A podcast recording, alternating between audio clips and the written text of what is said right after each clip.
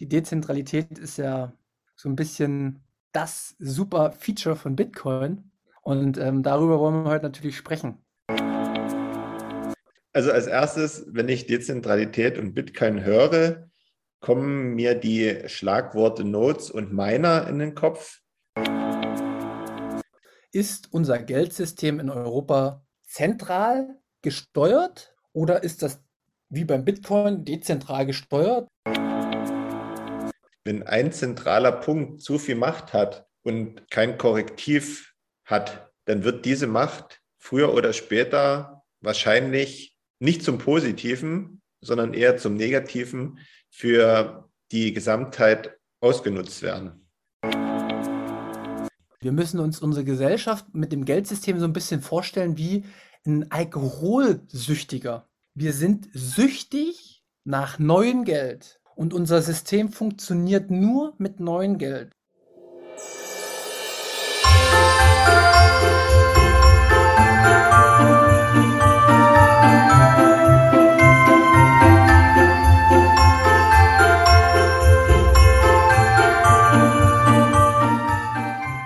Hallo liebe Leute, bekanntlich führen viele Wege nach Rom. Unsere Podcast-Tour führt über den Münzweg. Wir, das sind Manu und Markus, Anfang 30 mit Sinn für Sport, Spaß, Spannung und Bitcoin. Auf dem Münzweg möchten wir, gemeinsam mit euch, in die Welt des Bitcoin eintauchen. Denn diese Welt hat Zukunft. Den Münzweg findet ihr überall da, wo es Podcasts gibt. Also kommt doch einfach mit auf unsere kleine Reise wir freuen uns auf euch und wir hören uns. Viel Spaß!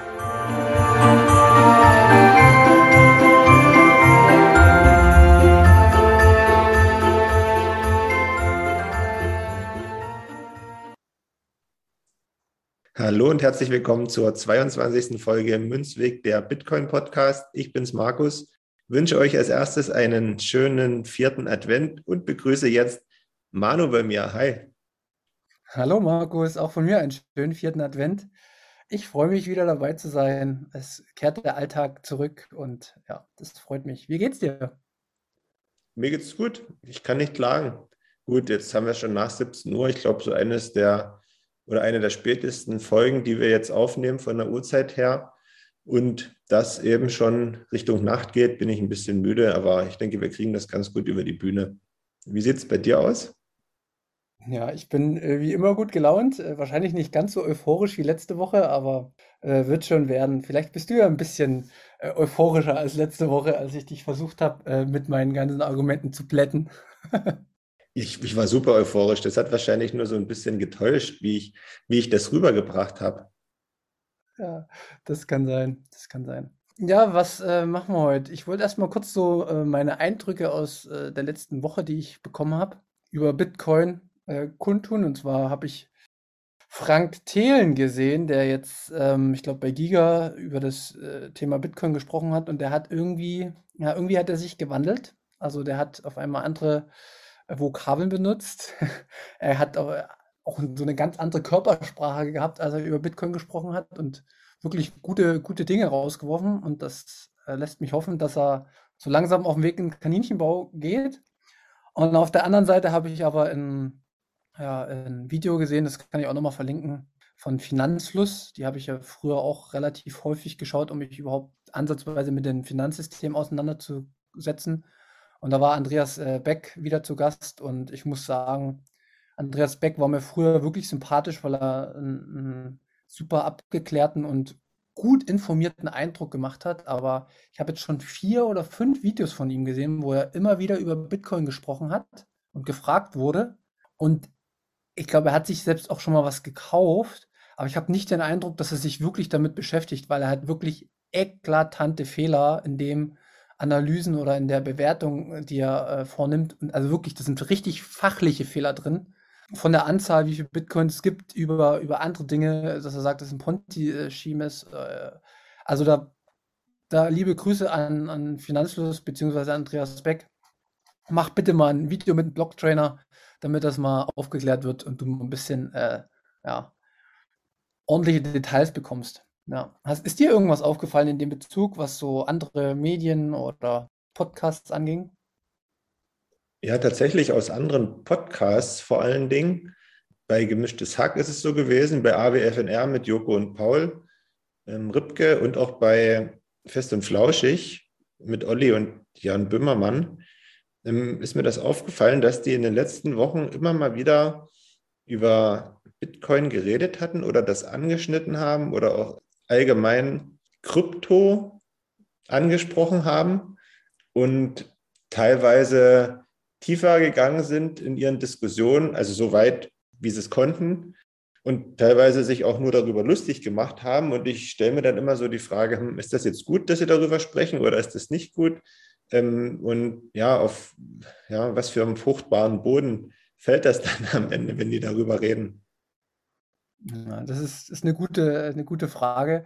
Wobei man in der Vergangenheit schon festgestellt hat, dass man, ja, man hat ja immer unterschiedlichste Abholpunkte und man muss immer irgendwie äh, in Berührung kommen mit Bitcoin und wenn es bei vielen Leuten dann halt auch in solchen Bereichen mal angesprochen wird, bei eher so Comedians oder whatever, dann ist es wieder ein Abholpunkt, weil dann wurde es wieder mal angesprochen und wenn es nicht nur negativ war, dann, dann kann es vielleicht wieder jemanden ähm, dazu bringen, dass er sich mal tiefer damit auseinandersetzt. Und deswegen finde ich äh, jegliche, ähm, zumindest das Ansprechen von Bitcoin immer gut, weil man dann wieder ein bisschen drauf gestoßen wird, dass da ja was ist, was da kommt, äh, was viele noch gar nicht sehen, was, worauf wir jede Woche hinweisen. Aber es bestätigt unsere oder meine These, dass das immer weiter äh, fortschreitet und ja, die Netzwerkeffekte greifen so langsam. Über die haben wir auch noch nicht gesprochen, oder? Über Netzwerkeffekte? Genau. Nee, haben wir tatsächlich nicht. Oh, Merken wir uns mal fürs Ende. Ja, ja, müssen wir uns auf jeden Fall mal noch. Äh, ich notiere mir das hier. genau. Gibt es sonst noch was, was du äh, irgendwie loswerden willst? Wie, wie ist so dein Bitcoin-Stand? Hast du irgendwelche äh, Fragen, die sich ergeben hatten, die du noch beantwortet haben willst? Oder ja, sonstiges? Aktuell eigentlich nicht. Ähm, wir hatten ja am Montag wieder eine schöne Gesprächsrunde äh, in unserer Münzweg-Family, als wir da unseren Voice-Chat hatten in der Telegram-Gruppe. Das war wieder echt gut und da wurden ja auch so einige Fragen beantwortet, auch eine von mir zum Thema digitaler Euro. Das brauchen wir jetzt nicht weiter ausschlachten. Falls da jemand noch Fragen dazu hat oder wissen will, worum es da geht, dann ähm, kommt einfach mal bei uns in der Münzweg-Family vorbei und da können wir das gerne nochmal besprechen.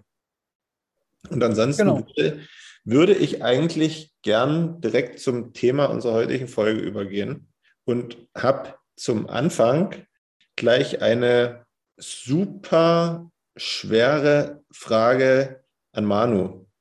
Also wir machen wieder unsere alte Kategorie auf. Ähm, Grüße an alle, die jetzt lachen. Und ich habe die schwere Frage an dich. Was ist denn eigentlich das Gegenteil von Zentralität? Äh, keine Ahnung. Äh, ich weiß es eigentlich. Also gibst du mir Zeit? Das Problem bei diesen super schweren Fragen ist immer, dass ich nicht vorbereitet bin. Und dementsprechend äh, stehe ich natürlich jetzt auf den Schlauch, aber ich gucke mal kurz äh, in die äh, Bitcoin-Definition rein und da steht irgendwas mit Dezentralität. Und da sind wir beim heutigen Thema angekommen. Die Dezentralität ist ja so ein bisschen das super Feature von Bitcoin. Und ähm, darüber wollen wir heute natürlich sprechen. Und ja, wenn du das Wort Dezentralität hörst von Bitcoin, ähm, Gibt es da irgendwelche Sachen, die dir da in den Kopf kommen? Oder was ist das für dich, wenn du das hörst beim Bitcoin? Wenn du noch nichts hast, dann fange ich einfach an zu plappern, wie immer. also als erstes, wenn ich Dezentralität und Bitcoin höre, kommen mir die Schlagworte Nodes und Miner in den Kopf, die im Prinzip weltweit verteilt sind und dafür sorgen, dass das System kontrolliert wird und ähm, ja, ich sage jetzt mal, am, am Laufen gehalten wird. Also ich, wenn ich könnte, würde ich dir jetzt äh, äh ein Bienchen verteilen. Weil wirklich, das ist, das ist schon, das ist schon super. Und wenn du dann äh, Andreas Beck zum Beispiel mal fragen würdest, der hier schon seit Jahren irgendwie sich mit allen Finanzsystemen bei uns auch kennt, der wird diese Frage nicht so beantworten können. Also deswegen, das ist wirklich, wirklich gut, was du jetzt gerade gesagt hast. Und nicht selbstverständlich, dass man das nach so kurzer Zeit alles oft auf der Tasche hat. Warum wollen wir aber jetzt das Thema trotzdem nochmal näher beleuchten? Weil mir ist aufgefallen, und deswegen habe ich das heute auch als Thema, dass ich glaube ich, also deswegen habe ich das Thema genommen, dass glaube ich die Tragweite der Dezentralität des Bitcoin-Netzwerkes vielen noch gar nicht bewusst ist, was das für positive Eigenschaften hat.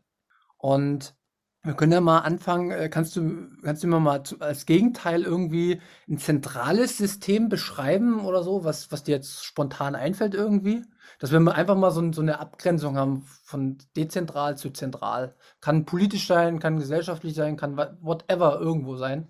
Dass wir erstmal so einen Anfang finden.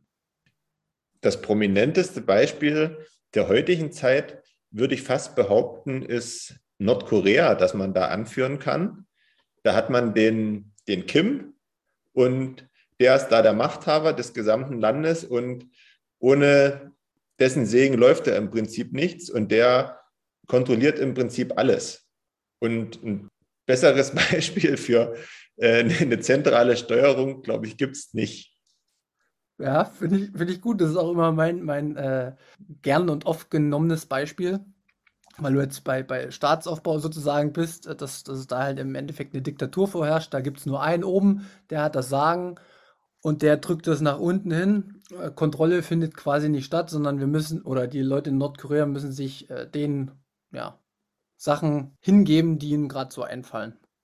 Ja, und jetzt mal, bleibt man mal bei, bei, bei Staaten, dass man vielleicht jetzt noch mal, ja, jetzt werden viele sagen, ist nicht perfekt, aber äh, wenn wir jetzt in Europa gucken oder, oder ich bin ja hier in Deutschland, ne, Beamter, ähm, Staatsaufbau in Deutschland angucken, kann man jetzt erstmal sagen, dass in Deutschland grundsätzlich, wie gesagt, diese Gewaltenteilung gibt. Wir haben eine vertikale und eine horizontale Gewaltenteilung.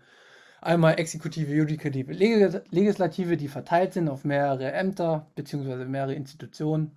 Und dann haben wir noch runtergebrochen, wir haben den Bund, dann die Bundesländer und dann unten drunter die Kommunen, wo man im Endeffekt überall Entscheidungsträger hat und nicht überall hat der Bund und die Bundes oder der Bundeskanzler oder Bundeskanzlerin Einwirkmöglichkeit in Deutschland. Das sieht man teilweise beim Infektionsschutzgesetz, wo man ja so einen Flickenteppich in Deutschland hatte, wo die einen Länder das so gemacht haben, die anderen Länder so. Es gibt Kommunen, die auch unterschiedliche Herangehensweisen haben. Und so hat man halt eine gewisse Dezentralität von der Macht, wie die verteilt ist in Deutschland im Vergleich zu Nordkorea.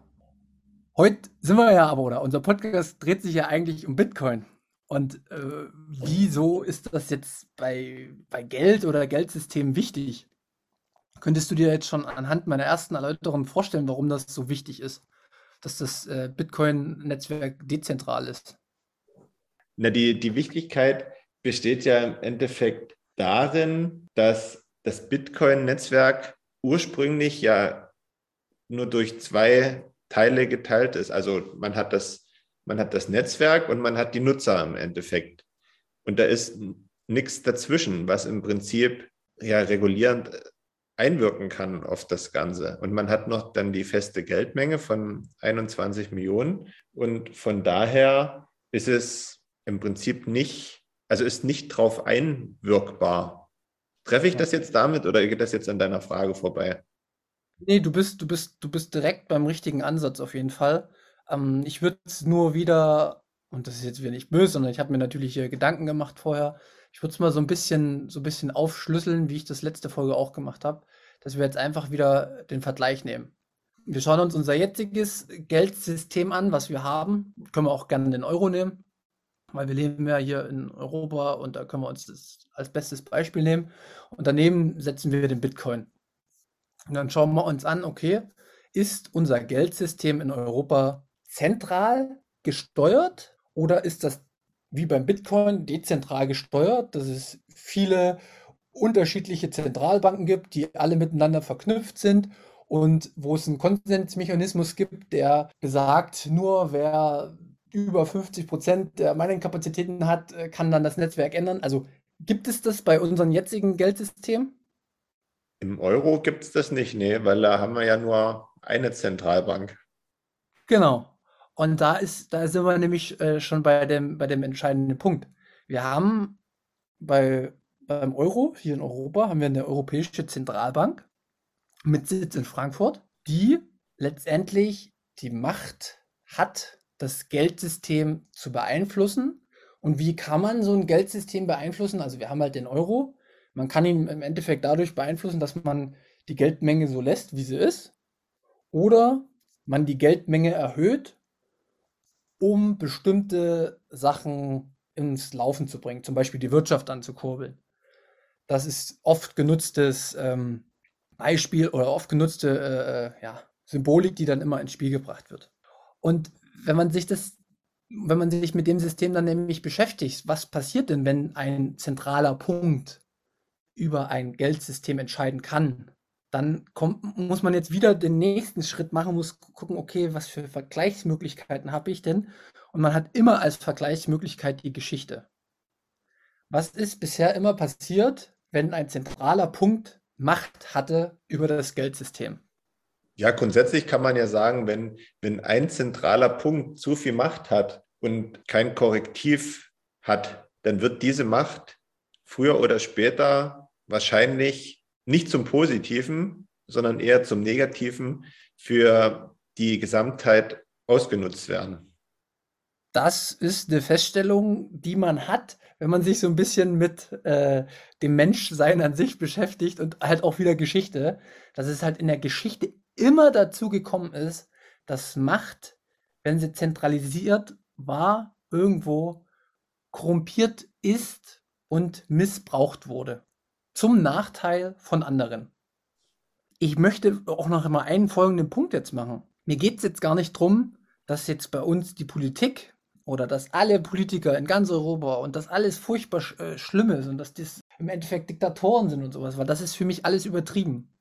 Das Einzige, was ich festgestellt habe, als ich mich mit dem Finanzsystem beschäftigt habe und mit der dahinter stattfindenden Politik, ist, dass unser System so ausgelegt ist, dass wir wie so abhängig sind. Wir müssen uns unsere Gesellschaft mit dem Geldsystem so ein bisschen vorstellen wie ein Alkoholsüchtiger. Wir sind süchtig nach neuem Geld und unser System funktioniert nur mit neuem Geld.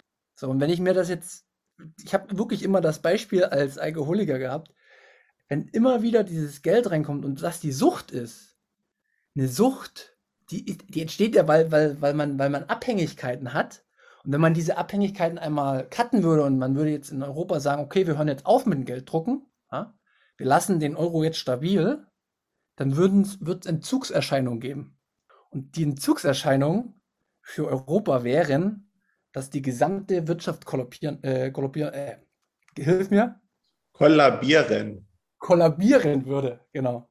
So, und das hat mich wieder zu, äh, da, da ich, wow, das ist ja krass, wenn das wirklich so ist, und da, da gibt es ganz viele Finanzexperten, die das auch so sehen, wie ich das jetzt gerade sehe, dann stellt man sich die Frage, krass, also eigentlich um das richtige Problem, was es über Jahrhunderte immer wieder gab, zu lösen ist, dass man diesen Punkt ausschalten muss.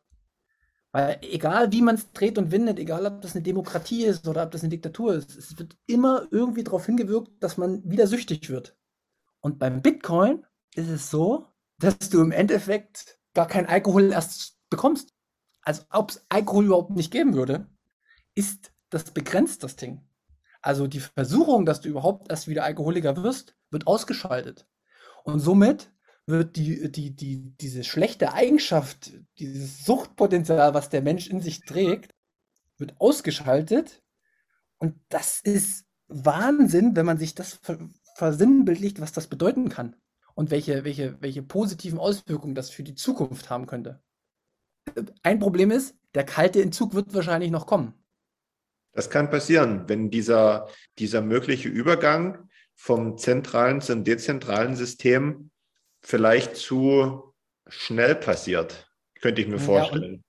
Ja, und, ja, und ich weiß nicht, ob, ob mein Beispiel mit den Alkoholiker gut ist, wenn man jetzt eine Gesellschaft mit, ein, mit einem Alkoholiker vergleicht, aber ähm, wenn man, sage ich mal, dem Alkoholiker von heute auf morgen äh, und je nachdem, wie süchtig er ist, das wegnimmt, dann kann es auch mal durch körperliche Reaktionen kommen, dass er das vielleicht nicht übersteht, psychisch und sich. Also weißt du, ich finde diesen, diesen Vergleich relativ relativ gut. Deswegen, ähm, das ist schon eine heikle Situation, in die wir uns da manövriert haben.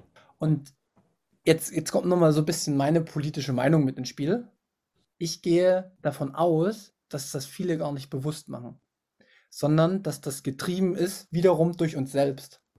weil wir es gewöhnt sind, dass immer alles für uns getan wird, dass für uns die Rente auf jeden Fall sicher ist, für uns sind die sozialen Sicherungssysteme immer sicher. Aber niemand stellt sich die Frage, wer bezahlt das und wie wird das in Zukunft bezahlt? Man könnte es fortführen, aber das geht dann auf Kosten definitiv und das ist auch nachgewiesen der Umwelt. Also weißt du, und irgendwann wird es den Cut geben. Also ich kann das jetzt noch 50 Jahre fortführen, dann ist die Erde wahrscheinlich, äh, haben wir alle Rohstoffe ausgebeutet, weil wir irgendwelche Produkte kaufen, die wir immer wieder konsumieren müssen, um, um den Wirtschaftswachstum standzuhalten. Aber als ich das verstanden habe, dass diese Dezentralität von Bitcoin eigentlich diesen zentralen Punkt eliminiert, das war auch so ein kleiner, aber nur ein kleiner Mindblowing-Moment. Da gab es noch krassere. Wobei man, glaube ich, auch sagen muss, dass sich viele ja aktuell darauf ausruhen, dass sie selbst nicht gefordert sind, was ihr Geld anbelangt, sondern man verlässt sich ja auf das, was die Banken im Allgemeinen machen. Deswegen ist es, glaube ich, auch wichtig, dass man sich so früh wie möglich mit Bitcoin auseinandersetzt. Nicht, dass man dann eines Tages, sollte es wirklich mal zu so einem Umschwung kommen, dann äh, dasteht wie das Schwein vorm Uhrwerk und noch nie was davon gehört hat, weil ich sehe nämlich beim Bitcoin dann das Risiko für viele, äh, man hat ja dann doch eine totale Selbstverwaltung seiner Werte zum aktuellen Zeitpunkt. Es kann ja sein, dass sich dann bis dahin noch bestimmte Mechanismen entwickeln, dass man dann ähnliche Systeme hat, wie das jetzt bei Banken ist, dass die äh, ein das Geld in Anführungszeichen verwahren. Weil aktuell wäre es ja, ja so, wenn man da seine seine Satoshi oder seine Bitcoin, wer ein bisschen mehr hat, äh, auf seiner Wallet gespeichert hat, dann und seine, man seine Keys vergisst, dann ist es eben weg. Und das ist eben, glaube ich, auch ein riesiges Risiko. Ja, auf jeden Fall. Und ähm, dafür machen wir das hier. Ich, ich sage ja immer wieder, wer sich jetzt damit beschäftigt, wird nicht dümmer. Und äh, egal, egal was passiert, der Bitcoin wird nicht mehr weggehen. Also wer, wenn du von irgendjemandem hörst, der Bitcoin wird nochmal auf Null gehen, der hat noch nicht so richtig verstanden, wie das mit der Blockchain funktioniert, wie das mit den Nodes funktioniert und äh, welche Faktoren oder was eigentlich passieren müsste, dass es den Bitcoin überhaupt mal nicht mehr gibt. Ja. Das höre ich nämlich oft von Leuten, die gar keine Ahnung haben. Und auch Andreas Beck hat gesagt, naja, irgendwann könnte oder wird er wieder auf Null gehen, weil es ja nur ein Ponzi-Scheme ist und ja. Den habe ich früher so gemocht, diesen Andreas Beck, aber mittlerweile merke ich, dass der auch einfach nur redet, ohne sich zu informieren und solche Menschen werden mir immer unsympathischer. genau. Ja, nee, cool. Hast, hast, du so ein bisschen verstanden, warum mir das jetzt nochmal so wichtig war, dass wir das, das Thema ansprechen und was jetzt der Mehrwert ist der, der Bitcoin? Also du hast ja gerade schon gesagt, dass, es, dass du es schon verstanden hast, ja. Ich hoffe nur, die anderen können das vielleicht auch jetzt nochmal sehen und ich, vielleicht hat es mit dem Alkoholiker auch nochmal geholfen, ich habe es auch nur kopiert. Ich habe das mal von irgendjemandem gehört. Fand den Vergleich ganz gut. Ja, das ist ein gutes Beispiel, ein anschauliches Beispiel. Also sonst noch Fragen jetzt? Ähm, ich würde es jetzt auch erstmal dabei belassen, weil äh, nächste Erkenntnis, die ich hatte, weniger ist mehr. Eine Frage habe ich, hab ich dazu nicht, aber vielleicht kriegen wir das ja nochmal hin, wenn jetzt vielleicht jemand sagt, der hat jetzt dieses Alkoholikerbeispiel nicht verstanden oder für ihn war es jetzt doch nicht anschaulich, mit so drei, vier, fünf Sätzen, was denn eben dann am Ende die Vorteile sind vom System Bitcoin. Okay, das ist eine gute Aufgabe, die du mir jetzt stellst. Oder die wir, die können wir aber auch gerne gemeinsam machen. Ich würde mal anfangen und würde sagen, Bitcoin ist das erste dezentrale Geldsystem, Währungssystem, wie man es auch nennen möchte, welches unkontrolliert oder welches nicht manipuliert und von jedem genutzt werden kann, ohne Zensur. Und das hat Ben hat das auch schon mal richtig, richtig gut in, äh, in der Folge 18 war das, glaube ich, gesagt, was, was es für ihn ist. Und diese Chance, die sollten wir nutzen, ja. Ich würde dann jetzt einfach anfügen, dass wir beim Bitcoin eine feste Geldmenge haben von 21 Millionen Bitcoin, die nicht erweitert werden kann. Und damit kann, so wie das aktuell bei uns jetzt mit dem Euro der Fall ist, ähm, das Geld, was man sich durch harte Arbeit möglicherweise verdient hat, auch nicht durch einige wenige weniger wert gemacht werden. das ist das Entscheidende, was hinten bei rumkommt. Das ist sehr gut. Perfekt. Ich bin, ja, doch, hat mir jetzt, hat mir jetzt gefallen, was wir jetzt gerade gesagt haben.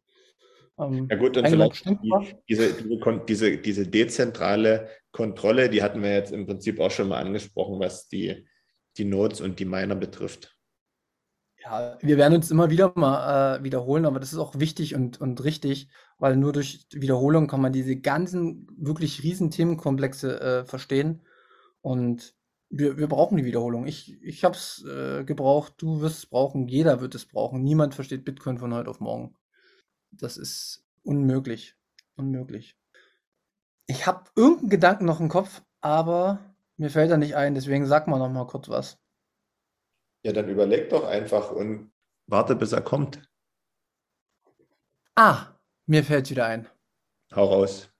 Die Auswirkungen von diesem Geld erhöhen, die sehen wir nämlich aktuell. Ich weiß nicht, ob du die Nachrichten siehst oder liest in USA, in Europa, in Großbritannien, in allen möglichen Ländern dieser Welt ist die Inflation so hoch wie seit 20, 30, 40 Jahren nicht mehr. Und ich finde, wer erzählt als Ökonom, dass das nichts mit der Erweiterung der Geldmenge zu tun hat, also das ist schon fast, also ich weiß nicht, wie ich es ausdrücken soll, aber das ist schon hochgradig gefährlich und eine absolute, es ist Betrug, wenn man so argumentiert. Weil die Logik dahinter, die ist offensichtlich. Nur die, die, die Wege und die, die Systeme, die das verschlüsseln in unserem jetzigen Geldsystem, die sind unergründlich. Aber ähm, das ist mir auch nochmal ganz wichtig, dass, dass man gerade bei den MMT-Lern sagt man ja so häufig, da gibt es äh, Maurice Höfgen, der ist wirklich, der macht mich fertig, ne? Der, der, der predigt das immer noch. Er kann es auch nicht anders erklären mit irgendwelchen anderen, sondern er fängt immer wieder mit dem gleichen Gedankenfehler an und das macht mich fertig. Das wollte ich hier auch nochmal sagen. Ähm, also mir macht das tatsächlich auch ein bisschen Angst. Das ist jetzt hier nicht so, wenn, wenn man von 6% Inflation spricht, dass das jetzt hier ein äh, Schmankerl ist, den man mal so mitnimmt für, für ein Jahr, sondern das geht auch nicht mehr so zurück. Das ist einmal passiert. Und wie gesagt, bitte lest mal Bücher und die Geschichte. Da werdet ihr das alles wiederfinden. Immer, immer wieder der gleiche Kreislauf. Das Geld entwertet, wenn es nicht in irgendeiner Art und Weise kontrolliert wird. Und da wäre ich auch fast oder bin ich mal beim Themenvorschlag für nächste Woche, weil meiner Meinung nach gibt es unter anderem eine Instanz, die dazu beitragen könnte, dass dieses Problem, was du eben beschrieben hast, prominenter behandelt werden kann. Und das sind unsere Medien, die man ja häufig als dritte Machtsäule, vierte, äh, als, Entschuldigung, als vierte Machtsäule unseres Staates bezeichnet. Ich denke, die haben nach wie vor einen großen Einfluss, wenn sie es wollen, aber sie müssen es eben wollen. Oftmals wollen sie es vielleicht auch, aber können es nicht, warum auch immer. Und darüber können wir, wenn du Lust hast, gerne mal sprechen. Und da kann man auch den Bitcoin mit ins Boot nehmen. Ja, äh, das hatten wir letzte Woche schon angesprochen. Ich freue mich mega drauf, weil du da ja auch wirklich tiefere Einblicke hast, wie was funktioniert. Wir schauen mal, wo wir da rauskommen. Wobei ich, wie gesagt, ähm, noch kurz, es gibt auch Lichtblicke mittlerweile, ne? Das ist auch schon zu, zu erkennen. Aber wir wollen es natürlich mal ein bisschen, die Mechanismen und was da Geld auch schon wieder für eine Rolle spielt, das würde ich auch gern mal aufleuchten. Eins aber ist klar, ihr braucht bei uns keine Angst haben, dass wir zu Schwurblern oder sowas werden, sondern wir werden uns äh, da bestmöglich an Fakten orientieren und werden das auch aufarbeiten. Da braucht man ja auch nichts schwurbeln oder sich überlegen, weil am Ende sind ja Sachen, die so einfach so sind. Und nur weil, weil man das vielleicht an einigen Stellen nicht gerne hört, sind die Sachen trotzdem so. Das stimmt, ja. Perfekt. Na, dann machen wir das so. Ja. Und dann sind wir durch für heute. Ich freue mich auf nächste Woche. Möchte jetzt schon nochmal wieder darauf hinweisen, auf unseren Montagsfragerunde im äh, Telegram Voice Chat. Ähm, ist, wie gesagt, die letzten zwei Mal super angekommen. Werden wir so fortführen, solange es möglich ist. Und ansonsten wieder Like, ihr kennt die Geschichten. Ja, und ich sag schon mal wieder, wollen wir schon Verabschiedung machen? Ja, oder? Ja, mach, sag, mach, mach einfach. Okay. Ja, dann von mir tschö mit Ö und äh, wir hören uns nächste Woche wieder. Habt eine schöne Woche und dann ist schon Weihnachten. Tschüss. Genau, nächste Woche ist ja schon Weihnachten. Das bedeutet, das ist jetzt am vierten Advent heute unsere ähm, letzte Folge vor Weihnachten. Deswegen sage ich auch nochmal für Manu mit, frohe Festtage an euch alle, genießt die Zeit und wir hören uns dann nächsten Sonntag wieder. Bis dahin, danke fürs Zuhören und ciao.